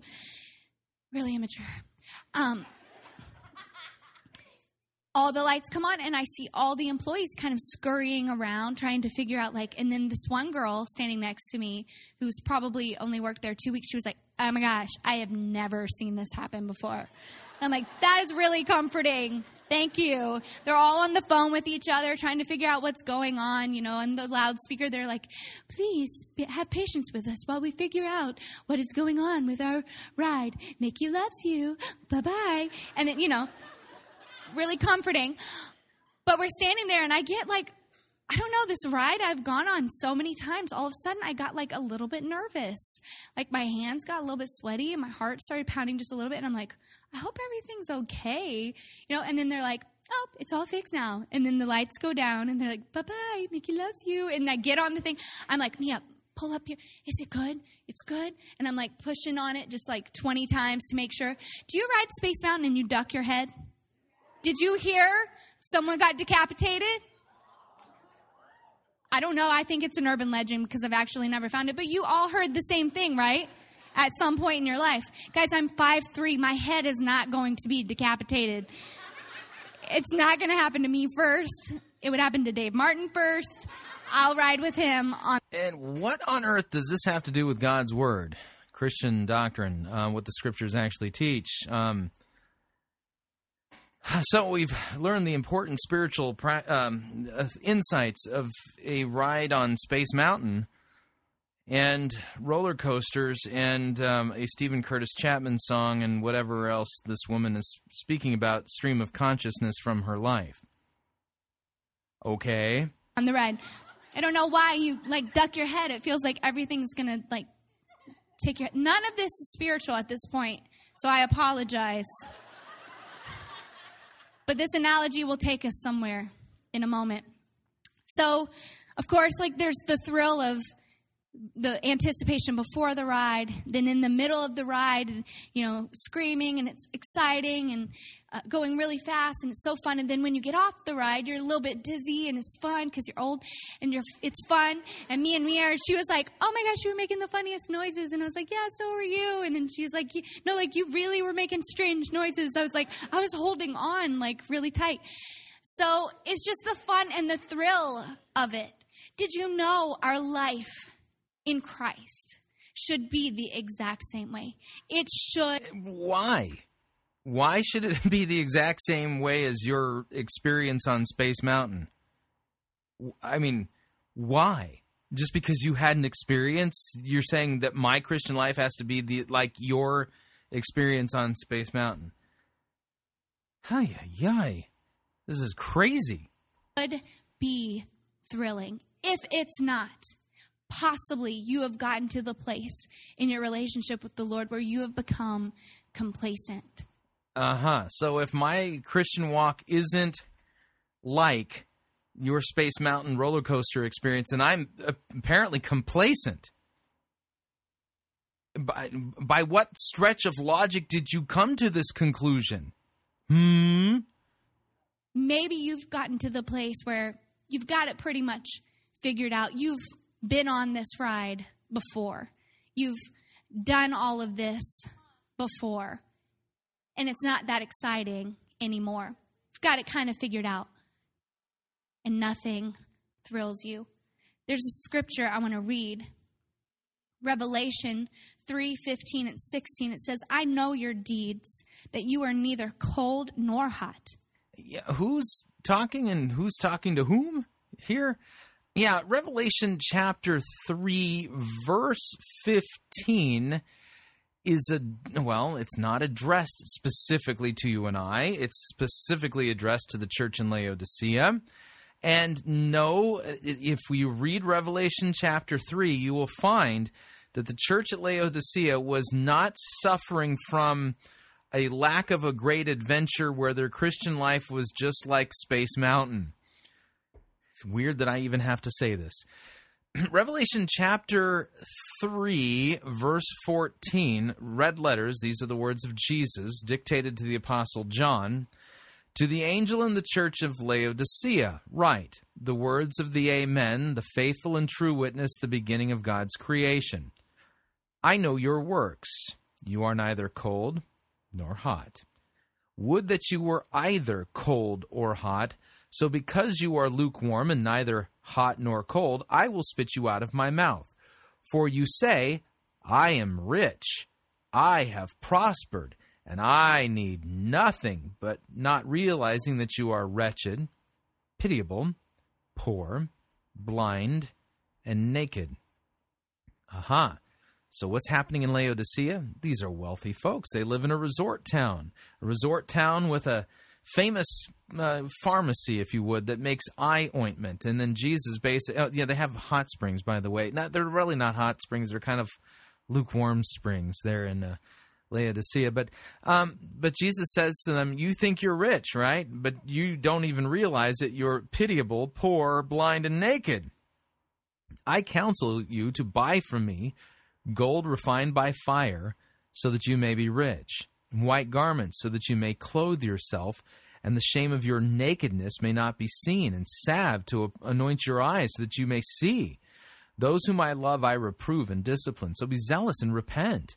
Behold, I stand at the door and knock. If anyone hears my voice and opens the door, I will come into him and eat with him, and he with me. The one who conquers, I will grant him to sit with me on my throne, as I also conquered and sat down with my Father on his throne. He who has an ear, let him hear what the Spirit says to the churches. So, Revelation 3, 15, and 16 isn't about people who aren't having adventurous Christian lives. It's about people who are wealthy and complacent and don't love Christ, and not realizing that they're naked. So what the text says, it's pretty straightforward. But Pastor Amy, why waste a good proof text? Because she's already come to the conclusion that if your Christian life isn't the exciting adventure of going on Space Mountain, well, then you're doing something wrong and you're suffering from complacency. Again, I don't know how you jump that chasm of logic, but that's what she's done, and this verse supposedly proves it. But when you read it in context, it doesn't say anything of the sort. I wish that you were cold or hot. This is God speaking. So because you are lukewarm and neither hot nor cold, I will spit you out of my mouth. This is God saying, I don't have a taste for that. I don't like it. I won't deal with it. He is a loving God. But there are certain things that he is pretty clear about. He's saying, pick one. Cold or hot. Lukewarm won't do. Lukewarm is half-hearted. Lukewarm is partially committed. Lukewarm is willing to only sacrifice just a little. It's settling. Are you being half-hearted about your relationship with God? Are you lukewarm? See, lukewarm means that you've settled. Is that what that means? Okay. Funny, when I read the text in context, I can't see that anywhere in the text. Yeah, now she's browbeating everybody. This is, you know, well, if you've settled, well, then you're lukewarm. And now she's going to take out her frying pan and just beat you over the head with it. This is not biblical exegesis, nor is this a proper handling of God's word. And what, again, is the standard? Oh, yeah, the fact that she had a great Mickey Mouse, experience on Space Mountain. See, God tells us there's so much more to explore, so much to learn about him. There's uncharted territory in his presence. I don't know about you, but I want to explore that. I want to be a part. Oh, I'm sure you do. What passage again says this about the we need to explore the uncharted things of nowhere in the Bible? Weird. Part of that adventure in Genesis 29. There's a story about Jacob and Rachel, and maybe you've heard. Genesis 29 is a story about adventure. What? Heard this story before, but it's actually a really famous love story. It's beautiful because you find out that Jacob falls in love with a daughter of a man named Laban, and her name is Rachel. But Laban has two daughters. He has Leah, who is the oldest, and Rachel. You actually find out, and it's kind of pitiful, that Rachel's prettier than Leah. And a lot of people focus on that. They focus when they're telling the story that, wow, Jacob loved Rachel, but let's teach about the rejection of Leah. Or they focus on Laban, how Laban actually manipulates the situation and deceives Jacob, and they teach on that. But for the sake of this teaching, I want to give you a little bit of a different perspective. But I want to give you the background. Jacob goes to Laban and says, "What can I do to marry your daughter Rachel? I love her. Tell me, I'll do whatever. What do I have to do?" And Laban says, "If you want to marry Rachel, then work for me for 7 years." Y'all, some people... Now, notice that she's not actually reading the biblical text. Let's read it. I mean, it's not like we don't have anything better to do. I mean, this is sermon time. Shouldn't we be reading Scripture? You know what I'm saying? Genesis chapter 29. I'll start at verse 15. Jacob has already arrived in Haran and stayed with his uncle Laban for a little bit. So then Laban said to Jacob, verse 15, "Because you are my kinsman, should you therefore serve me for nothing? Tell me, what shall your wages be?" Now Laban had two daughters. The name of the older was Leah. The name of the younger was Rachel. Leah's eyes were weak, but Rachel was beautiful in form and appearance. Jacob loved Rachel. And he said, "I will serve you 7 years for your younger daughter, Rachel." Laban said, "It is better that I give her to you than that I should give her to any other man. Stay with me." So Jacob served 7 years for Rachel, and they seemed to him but a few days because of the love he had for her. Then Jacob said to Laban, "Give me my wife, that I may go into her, for my time is completed." So Laban gathered together all the people of the place and made a feast. But in the evening he took his daughter Leah and brought her to Jacob, and he went into her. Laban gave his female servant Zilpah to his daughter Leah to be her servant. And in the morning, behold, it was Leah. And Jacob said to Laban, "What is this that you have done to me? Did I not serve you for Rachel? Why then have you deceived me?" Laban said, "It is not so done in our country to give the younger before the firstborn. Complete the week of this one, and we will give you the other also in return for serving me another 7 years." So Jacob did so and completed her week, and then Laban gave him his daughter Rachel to be his wife. So at this point, you got a marriage week, that he fulfilled.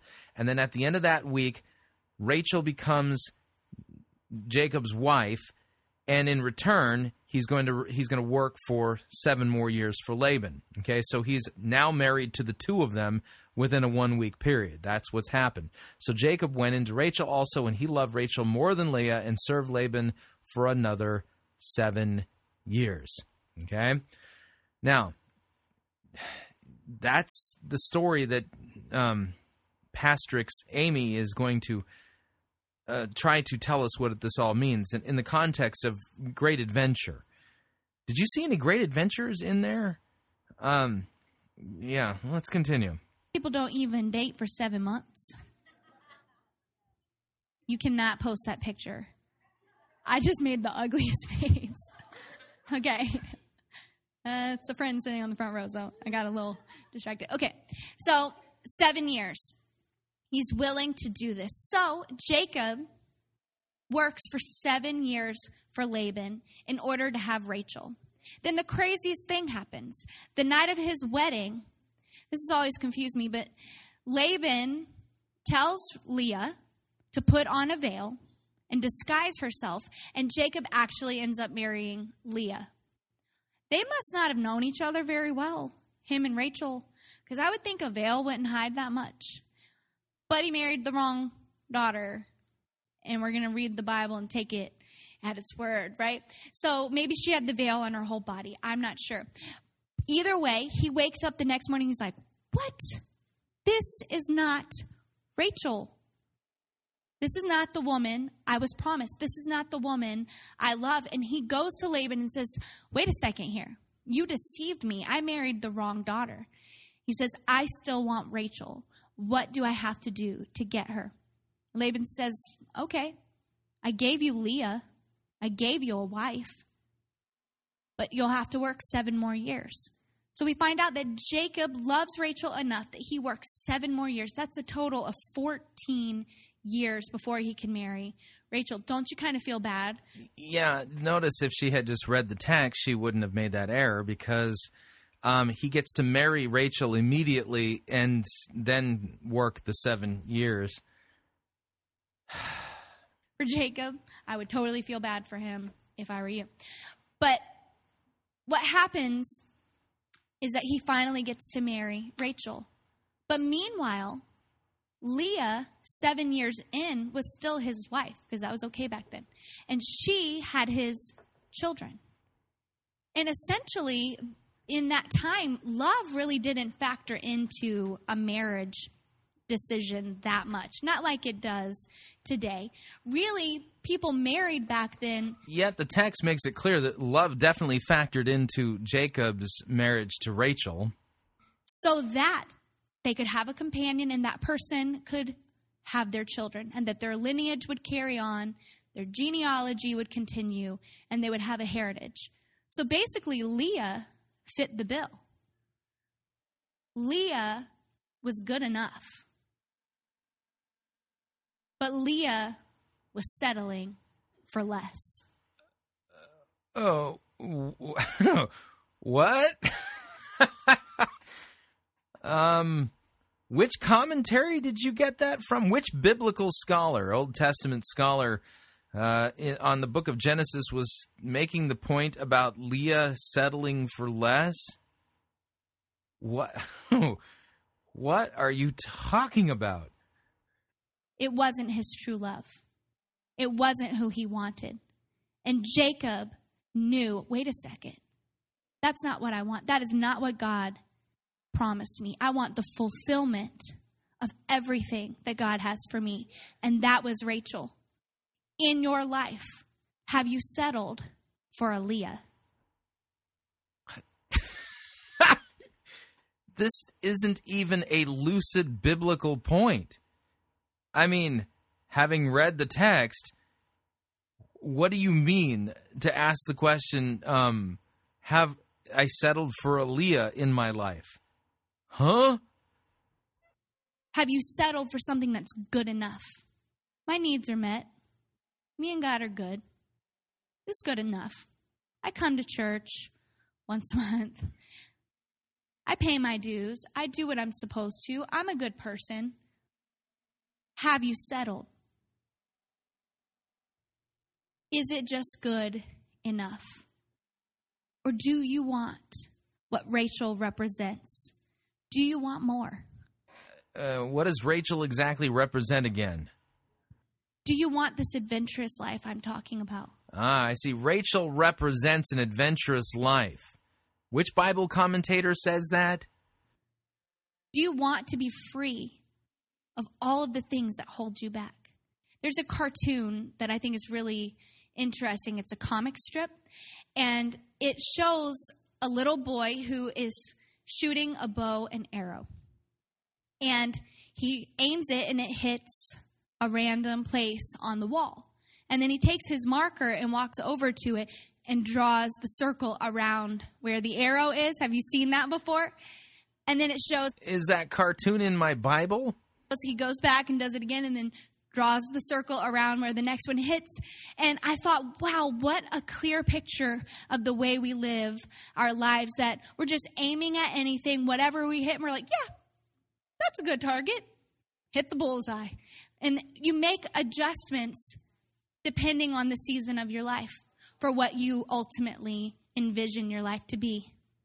Constantly making adjustments, constantly settling for less in your relationship with God.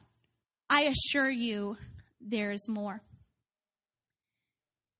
See, the enemy wants us, I want you to get this, the enemy wants us to settle in the valley of the common. No, that's just terrible. Oh, who knew that the devil was all about getting us to settle and live in the valley of the common? Oh, that just, oh man, oh, how are we going to save all those people who are trapped in the valley of the common? I mean, this is absurd. I mean, are you just making stuff up, Amy?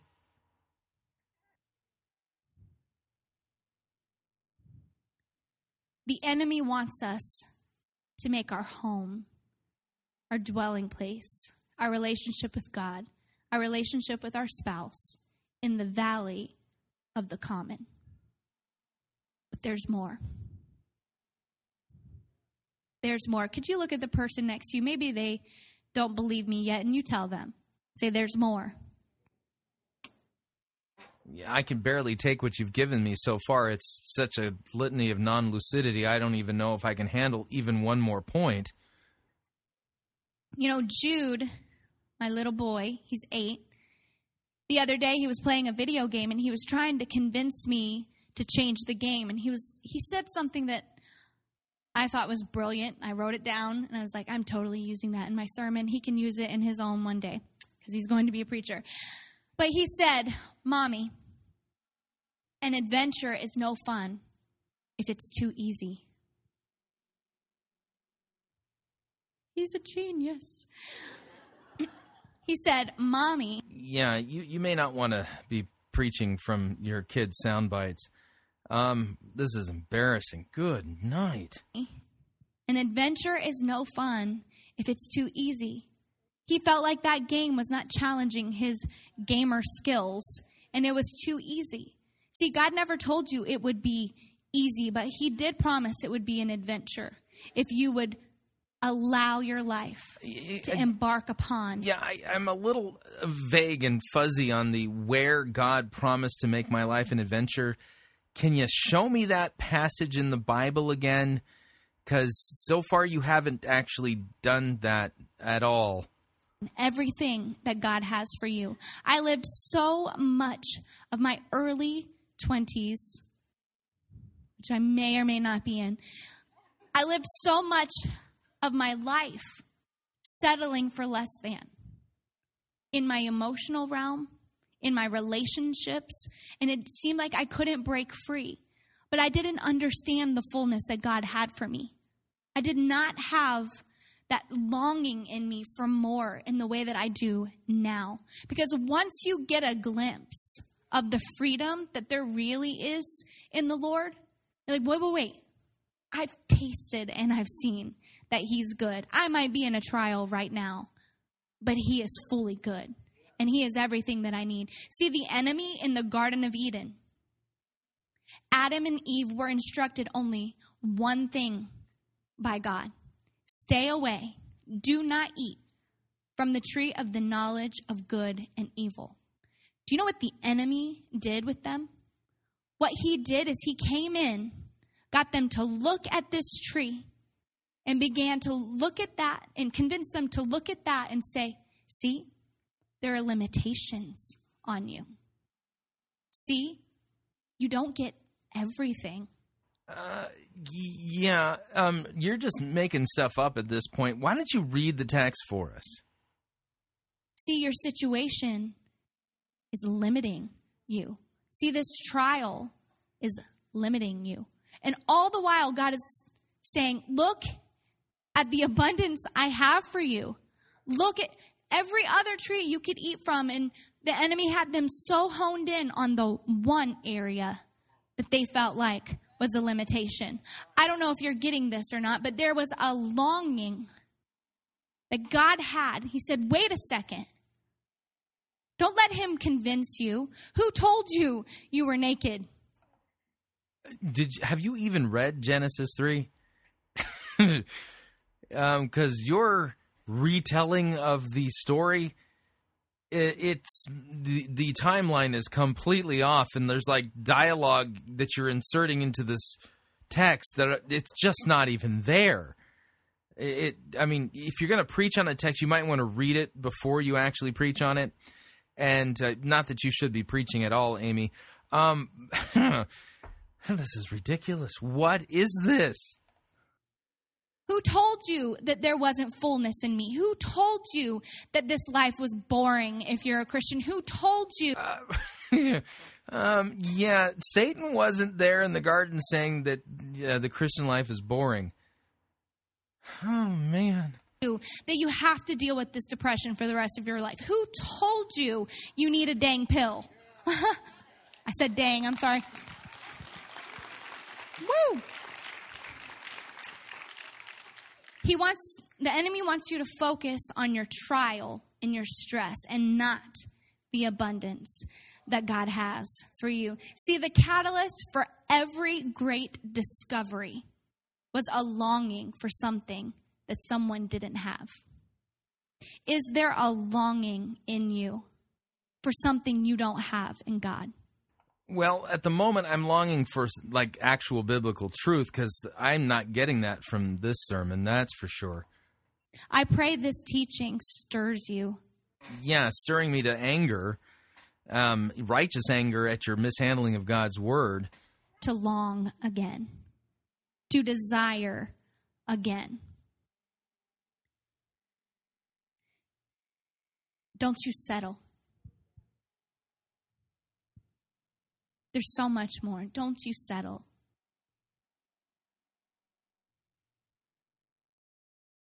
See, this life should be the great adventure. There's favor. There's blessing. There's abundance. There's meaning. There's comfort. There's joy. That's the adventurous life in Christ. See, if your relationship with God has become mundane, you may need a personal revival. You know what? There we go. Yeah, if you're suffering from mundacity, you might need a personal revival. Again, I don't know where she's getting any of this. I just making stuff up in her head and then telling me what I got to do, even though the Bible doesn't say any of this. It's, you know, we're dealing with a different source of revelation here. What a revival is, think about. It's someone who has been dead and their life has been brought back by some means of either a medical means or like CPR or those little things, clear, those things.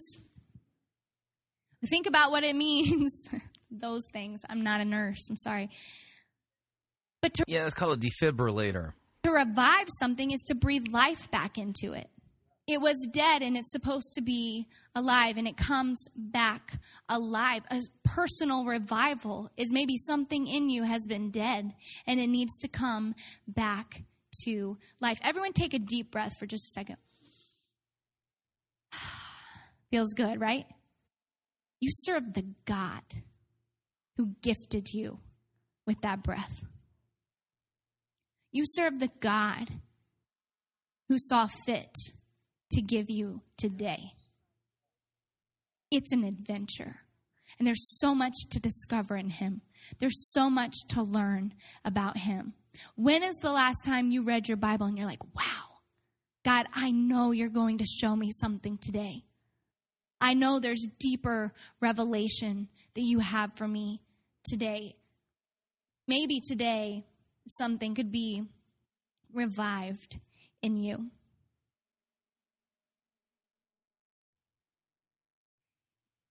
You know, I thought it was really interesting. I love history. And I was watching the History Channel recently. And it was this whole documentary and whole... So we're going to get another spiritual lesson from a non-biblical source. This time from the History Channel. Okay. Thing about Christopher Columbus. And he obviously... sailed the ocean blue in 1492, right? Did you know that? I just, history lesson, don't know anything about nursing, but I know a lot about history. But what I thought was... Cue sappy music. That is an emotional manipulation technique to create the false impression that God the Holy Spirit has now descended upon the auditorium and is ready to do business with people as... Apparently, in this case, God the Holy Spirit is showing up to help people to embrace adventure. So intriguing to find out about Christopher Columbus is that at the age of 48, Christopher Columbus actually went blind. And it's documented and proven that one of the reasons that he went blind was because of overexposure to UV rays and sunlight. But what's so intriguing about this is that the way that he had to navigate the oceans is he had to look at the horizon in direct sunlight. He had to follow where the sun was. He had to look straight into its rays and keep squinting his eyes and saying, I know there's more. I just have this feeling there's something out there. I just have this feeling something's got to be on the horizon. I just know it. I feel it. There's a longing in me. We've got to find it. Keep going. We've got to find it. Full steam ahead. Keep going. It cost him his physical sight, but it was worth it. He was right. There was more. Every voyage that he put his life at risk, he found more, and he found more. There's more today in the presence of God. There's more for you in your relationship with God. Do not settle for Leah. Yeah, because, you know, you need to be inspired by the fact that Christopher Columbus went blind by selflessly looking into the horizon. So don't settle for Leah. This doesn't make any sense. Hold on to the fullness of what Rachel represents. Fullness in your walk with God. Fullness in this adventure that we get to live. You know, Lot in the Bible, he's most famous probably for his wife turning into a pillar of salt. But even after he was delivered, even after his family was saved, the Bible says that he settled in a land called Zor. The meaning of Zor is the place of little things.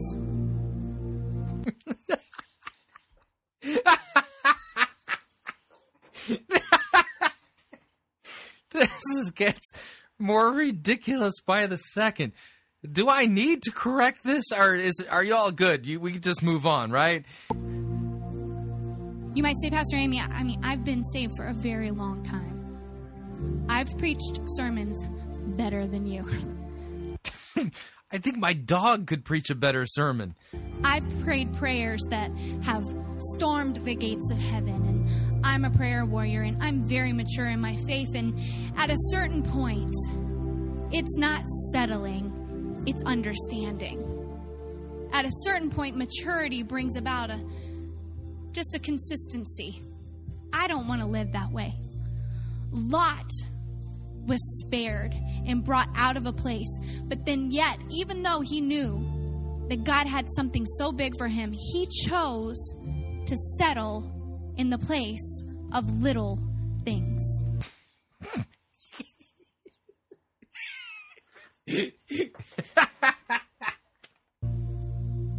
Don't you settle. Don't settle for the little things. Be like Christopher Columbus and don't settle for Leah. A little bit of prayer. A little bit of church.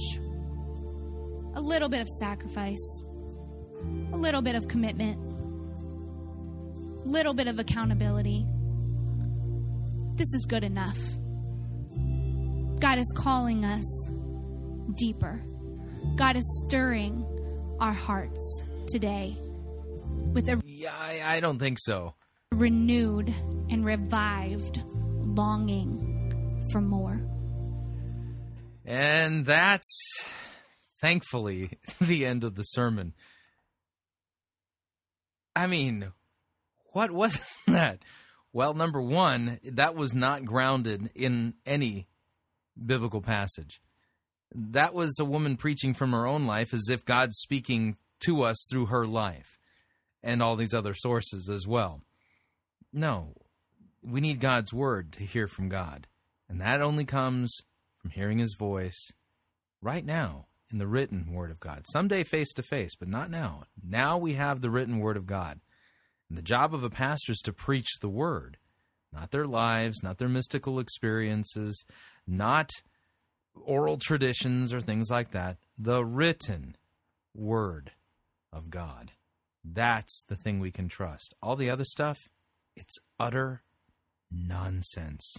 And that is not a way to learn about God, to grow in your knowledge and understanding of him, to grow in Christian sanctification, and then have God, the Holy Spirit, bear fruit in your life. That fruit only comes through the preaching and teaching of God's word rightly taught. And that is not what we got from Pastor Amy. Far, far from it. I don't even think we got lucid thinking from her. But what did you think? Love to get your feedback. If you'd like to email me regarding anything you've heard on this edition or any previous editions of Fighting for the Faith, you can do so. My email address is talkback@fightingforthefaith.com, or you can subscribe on Facebook, facebook.com/Pirate Christian. Or you can follow me on Twitter. My name there, @Pirate Christian. Till tomorrow, may God richly bless you in the grace and mercy won by Jesus Christ and his vicarious death on the cross for all of your sins. Amen.